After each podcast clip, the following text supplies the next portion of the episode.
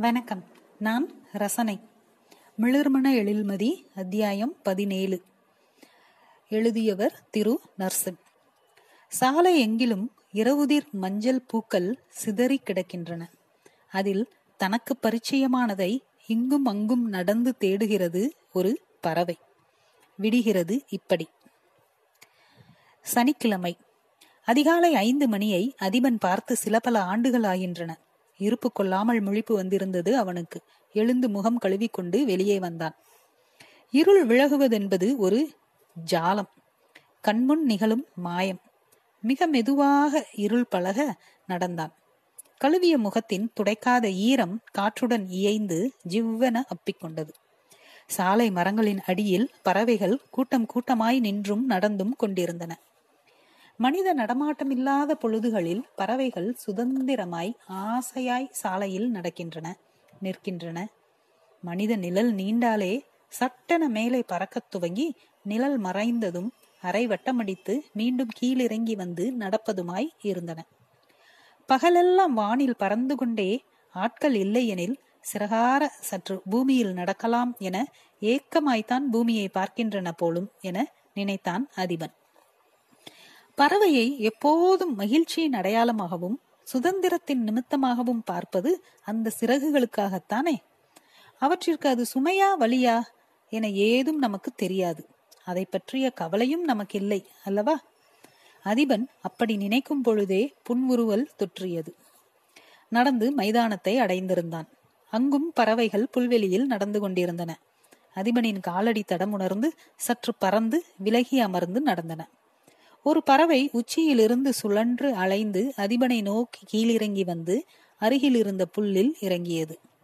மைதானத்தை சமன் செய்யும் கல் உருளையின் மீது மண் திட்டு கட்டியிருந்தன. மண்ணில்லாத பகுதியில் அமர்ந்தான். தென்றல். அதிபன் மனம் முழுக்க தென்றல்தான். இந்த பத்து வருடங்களில் ஒரு நாள் ஒரே ஒரு நாள் கூட தென்றலின் நினைப்பில்லாமல் அவன் கடந்ததில்லை. போலவே இத்தனை ஆண்டுகளில் ஒரு நொடி ஒரே ஒரு நொடி கூட அவளுக்கு தீங்கு நினைத்ததில்லை. அவள் எங்கோ நன்றாக இருக்கிறாள் எனும் ஒற்றை நினைப்பில் இருந்து அவன் மனம் பிசகியதே இல்லை. எவ்வளவு நெருக்கம் அவள்.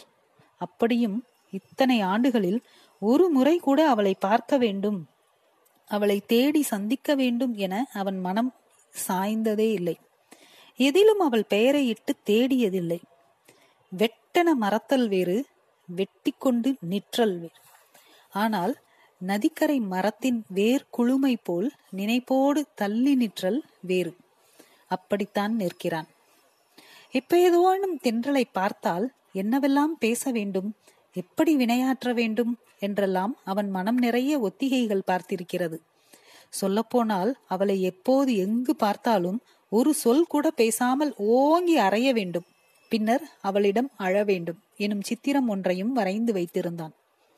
அவளின் முகம் மனதின் அடி ஆழத்தில் இருந்து இத்தனை ஆண்டுகளாக பதப்பட்டு மிதந்து கொண்டிருந்தது. முக்கியமாக அசைந்து கொண்டே இருந்தது. அவளின் கண் சிமிட்டல் அவளின் பொய்க்கோவ நிமித்த அடிகள் விடாமல் அடிப்பாள் பத்து அடிகள் கை வலிக்க உதறிக்கொள்வாள். அப்படி விட்டு போகலாமா அவள்? என்னும் ஒரு சுய கழிவிறக்கம் அவனை அழுத்தியது.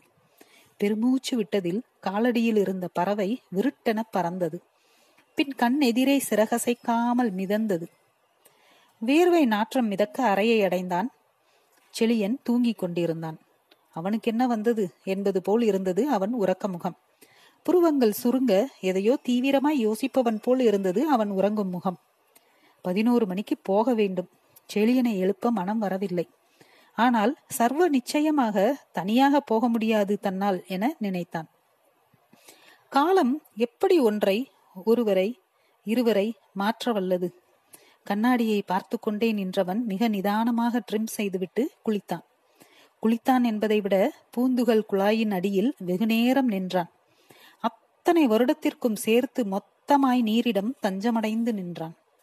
அடர் நீல வண்ண சட்டையை தேடி தயாராக வைத்திருந்தான். அணிந்தான். செளியன் சோம்பல் முறித்து கொண்டே எழுந்தான். ஆல் த பெஸ்ட் நயம் டேய் ஊத்தவாய கழுவிட்டு கிளம்புடா. காய்ச்சல் அடிக்குதுனே. அதிபன் நின்று அவனை பார்த்தான். இறைக்கு கிளம்பும் புலியின் கண்கள் போல் இருந்தன அதிபனின் பார்வை. பீன் பேக்கில் பொத் பொத்தென தளர்ந்தான். டே விளையாடாத கிளம்பு என மணி பார்த்தான் பத்து. அண்ணே நிஜமாவே செம்ம காய்ச்சல். தனியா போறது தேவையில்லாத வேலை. நீ சொன்னன்னு தானே. நான் பாட்டுல தானே இருந்தேன். செழியன் எழுந்து மெதுவாக நடந்து அதிபன் அருகில் வந்தான். அதிபனுக்கு செழியனின் காய்ச்சல் சூடு பரவுவது தெரிந்தது. டே என்னடா? டாக்டர்கிட்ட போவோமா? டெஸ்ட் எடுத்துருவோமா? என்ன மொழியை எழுப்பியவன் போனில் மதியை அழைக்க கட் செய்தாள். வெளியே ஹாரன் சத்தம் கேட்டது. வந்துட்டா. மதி கூட்டி போவானே. வாட்? அட. மதியின் சுகந்தம் அறைக்குள் விரவியது. Hi Adina. யாராவது உடன் வந்தால் சரிதான் எனும் மனநிலையில் இருந்தவன் எழுந்தான். நீயும் வாடா அப்படியே ஹாஸ்பிட்டல் போலாம். இல்ல ப்ரோக்ராம கேன்சல் பண்ணிடுவோம் இன்னைக்கு. மதி சிரித்தாள். ஹலோ எவ்வளோ பேர் காத்துக்கிட்டு இருக்கோம் உங்க மீட்டிங்க்காக கிளம்புங்க. டே நீ ரெஸ்டடு என சொல்லிவிட்டு அதிபன் முன்னால் அப்படி சொன்னதை உணர்ந்து முகம் சுருக்கி சிரித்தாள். இரு கைகளின் கட்டை விரலையும் உயர்த்தினான் செழியன். கார் கிளம்பியது. மதியும் அடர் நீளத்தில் டாப்ஸும் வெள்ளை நிற லெகிங்ஸும் அணிந்திருந்தாள். அண்ணா செம எக்ஸைட்டடா பார்த்து பத்து வருஷம் இருக்குமா? சிரித்தான். உண்மையில் அவனுக்கு என்ன சொல்லுவது என்று தெரியவில்லை. மதியை மிக சொற்ப பொழுதுகளில் செழியனுடன் பார்த்திருக்கிறான். ஹாய்கள் அவ்வளவுதான். இன்று அவனுக்காக கிளம்பி வந்திருக்கிறாள். செழியன் மதியின் உதவும் குணம் பிறருக்காக யோசிக்கும் மனதையும் குறித்து நிறைய சொல்லியிருக்கிறான். உணர்ந்தான். அண்ணா உங்கள தான் ஆர் யூ ஆல்ரைட் சிரித்தான் கால் நீட்ட வசதியாக பின்னோக்கி இழுத்து கொண்டான். அதெல்லாம் ஒன்றும் இல்லை. ஐ எம் ஓகே செம்ம நர்வஸா இருக்கீங்க. பார்த்த உடனே என்ன பண்ணுவீங்க? மதி அவனை இலகுவாக்கும் பொருட்டு சிரித்து கொண்டே கேட்டாள். ஓங்கி ஒரு அடி கொடுக்கணும். அதிபன் சாலையை பார்த்து கொண்டே சொன்னான். மதி அமைதியானாள். வழக்கத்தை விட அதிக அமைதியாய் இருந்தது சென்னையின் அந்த பிரதான மரங்கள் சூழ் உயர் உன்னத மசாலா டீ கடை அமித்தஸ்ட் அதிபனும் மதியும் அந்த நடைபாதையில் நடந்து உள்ளே நுழைய இடப்பக்க மூலையில் மரத்தடியில் தென்றல் அமர்ந்திருந்தாள். இருவரையும் பார்த்து கொண்டிருந்தாள். மதி அவங்க தானண்ணா என கேட்டுக்கொண்டே கை தூக்க தென்றலும் கையசைத்தாள். மதிக்கு பின்னால் நடந்தான் அதிபன். நெருங்கிக் கொண்டிருக்கிறோம் தென்றலை என அவ்வளவு சத்தமாக அவனுள் இருந்த ஒன்று அவனிடம் பேசியது. Hi I Mathi. ஹாய் எழுந்த தென்றல் மதியின் கரம் பற்றிவிட்டு எதிர் இருக்கையை நோக்கி கையை காட்டிவிட்டு அமர்ந்தாள். அமர்ந்தார்கள். அதிபன் அமர்ந்து கைகளை மேசைக்கும் தாடைக்கும் முட்டு கொடுத்து தென்றலை பார்த்தான். அவன் கட்டை விரல்கள் தாடிக்குள் புகுந்து மீண்டு கொண்டிருந்தன. மதியின் போன் அடிக்க எஸ்கியூசஸ் என்னை எழுந்தாள். நடந்தாள். மறைந்தாள். நல்லா இருக்கு. தென்றல் கை காட்டி நிறுத்தினாள். இருக்கீங்களான்னு மட்டும் கேட்டுறாதடா. வாங்க போங்கன்னு நீ பேசுறதெல்லாம் கேட்டக்கூடாது இந்த ஜென்மத்துல. அவ்வளவுதான். அதிபனின் அத்தனை தயக்கங்களும் இன்னும் சரியாக சொல்லப்போனால் பயமும் குழப்பமும் அப்படியே பிள்ளை பெற்றவளின் காலி வயிறு போல ஆனது. சுமை இருப்பது போலவும் வெற்றிடம் ஓவென நிறைவது போலவும். அப்படியே இருக்காதி நீ அவ்வளோ மாறிட்ட என அமர்ந்த வாக்கில் விலகி அவளை எட்டி பார்த்தான். அனிச்சையாய் நிமிர்ந்து நேராக அமர்ந்தாள். குண்டாயிட்டேன்னு சொல்றியா? சிரித்தாள். இல்லை என்பது போல் மிக குறைவாக தலையாட்டியவன் திருத்தமா இருக்க வரைஞ்ச மாதிரி. நிஜமாவே பாத்துக்கிட்டோமா நம்ம? பேசுறோமா? தென்றல் கண்களை விரித்து வியப்பை கொட்டி கேட்டாள். கண் சிமிட்டினான். சரி எங்க பையன்? அவரு இல்லையா? எவரு? என நக்கலும் சிரிப்புமாய் முகத்தை ஆட்டி மீண்டும் கேட்டவள் எவரு? என்றார் கைகளை விரித்தான். உண்மையில் அதிபனுக்கு என்ன பேசுவது என்ன செய்வது எதுவும் புரியவில்லை. மதியை எங்கே என்பது போல் தேடினான். அதி டெலிவரி பெயின் வந்தப்ப அந்த சுர் சுரீரோட சேர்த்து ஓ முகமும் மைண்ட்ல வந்துச்சு. டெலிவரி முடிஞ்சு இவனை கையில வாங்கி அந்த குட்டி குட்டி விரல் மூக்கு ஏனோ குட்டி குட்டியா அதை பார்க்கும்போது உன் கையில குழந்தைய கொடுக்கணும்னு தோணுச்சு. அவ்வளோ பிடிச்ச உன்னைய நீ கை ஓங்குனதுக்கே விட்டுட்டு வந்துட்டேன். நானா சைக்கோ மாதிரியான ஒரு ஸ்டூபிட் கூடலாம் காலம் பூரா இருப்பேன். அதிபன் உதட்டை பிதுக்கினான் புரியாமல். அவர் இவர் எவரும் இல்லை லைஃப்ல ஏதோ ஆர்கியூமெண்ட் நான் கவனிக்காதப்ப அடிச்சாரு. அஃப்கோர்ஸ் திருப்பி அடிச்சேன். ஆனாலும் லீவ் ஆல் தட் சோர்தோ பாரு ஹிந்தி. டாய் எவ்வளோ சீரியஸாக சொல்லிக்கிட்டு இருக்கேன். ஐ எம் சிங்கிள் லீகலாக அவள் மொபைல் அடித்தது.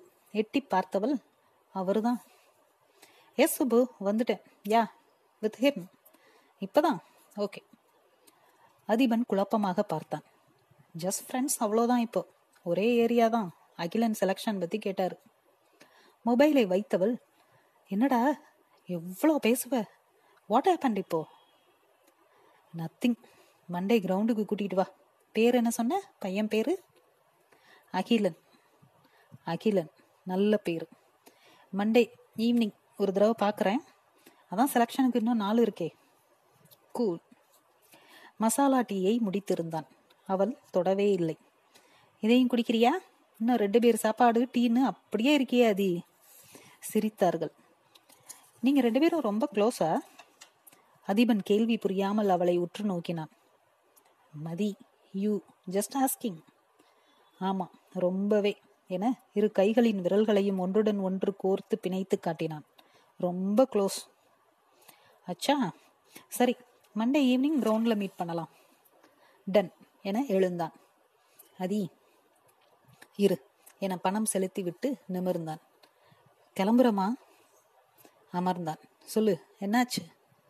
நூறு வருஷம் கழிச்சு மீட் பண்ணாலும் இதே மாதிரி இப்படி பேசிக்கிறது நல்லா இருக்குல்ல? அதிபன் எழுந்தான். தெரியலையே. அவனை நோக்கி கை நீட்டினால் எழ வசதியாக. கையை பிடித்ததும் மேல் நோக்கி அவளை இழுத்தான். தொடரும்.